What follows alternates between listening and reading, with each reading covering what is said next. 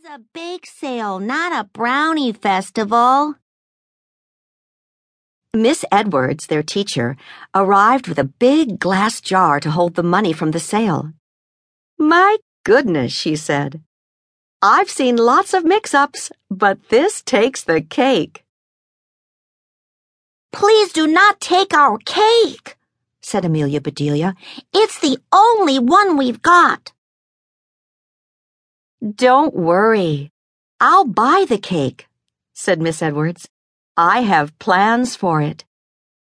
Thank you, said Angel. She put the money from Miss Edwards in the big glass jar. Go ahead and get set up, said Miss Edwards. I'll be back. Amelia Bedelia and her classmates stared at stacks of brownies. Maybe we should put out a few at a time, said Dawn. Clay and Teddy gave her idea a try.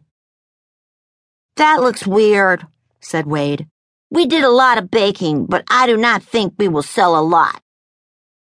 I know, said Amelia Bedelia. Let's put them all out at once.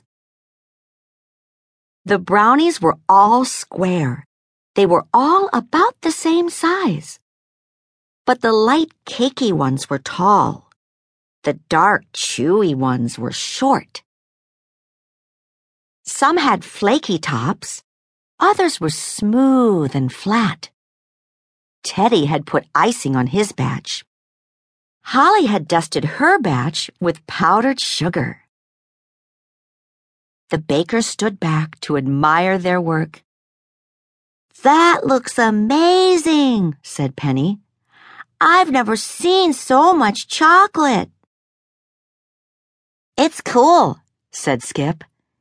They are the same, but also not the same. Cliff squinted his eyes. Too bad we can't make one big brownie, he said. We could set a world record for biggest brownie. Amelia Bedelia squinted her eyes. She could see what Cliff saw. She also saw something else.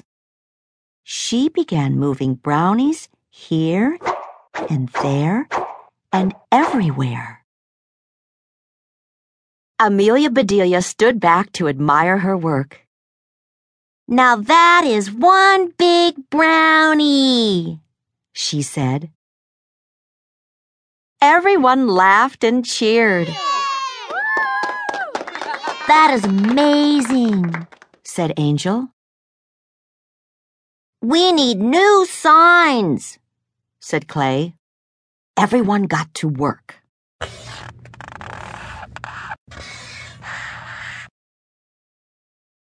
Brownie plus books equals yum.